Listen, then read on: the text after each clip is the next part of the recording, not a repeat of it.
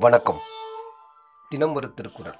அதிகாரம் ஐம்பது இடனறிதல் குரல் எண் ஐநூறு. கால் ஆள் களரின் நரியடும் கண் அஞ்சா வேல் ஆள் முகத்த களிர். பொருள். முகத்தில் வேல்களைப் போன்ற தந்தங்களுள்ள அச்சமில்லாத யானை கால்கள் புதைந்து கொள்ளும்படியான சேற்று நிலத்தில் சிக்கிக்கொண்டால் அதை சிறு நரியும் வென்றுவிடும். விளக்கம். சேற்று நிலத்திலே நரி வாழும் தன்மையுடையது. ஆனால் யானை சேற்று நிலத்திலே நடக்கவும் முடியாது. யானை மிகுந்த பலம் பொருந்தியது. நரி மிகவும் வீரமில்லாத சிறிய விலங்கு. இருந்தபோதிலும் இடம் காரணமாக நரி யானையை கொன்று விடுகிறது.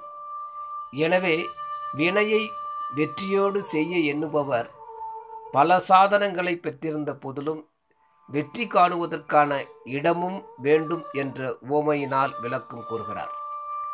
அன்றியும் யானை என்றும் கருதாத நரி தன் நிலத்தில் எதிர்க்க வந்தால் பல ஒன்று கூடி அவ் யானையை கொன்று தன் இடத்தை பாதுகாத்து கொள்ளும். அதுபோல பெரும் படையோடு வரினும் மக்கள் தங்கள் நாட்டை பாதுகாத்து கொள்ளும் நாட்டு பற்றுடையவராய் இருக்க வேண்டும் என்பதும் கருத்து. இது பிரிது மொழிதல் அணி. நன்றி.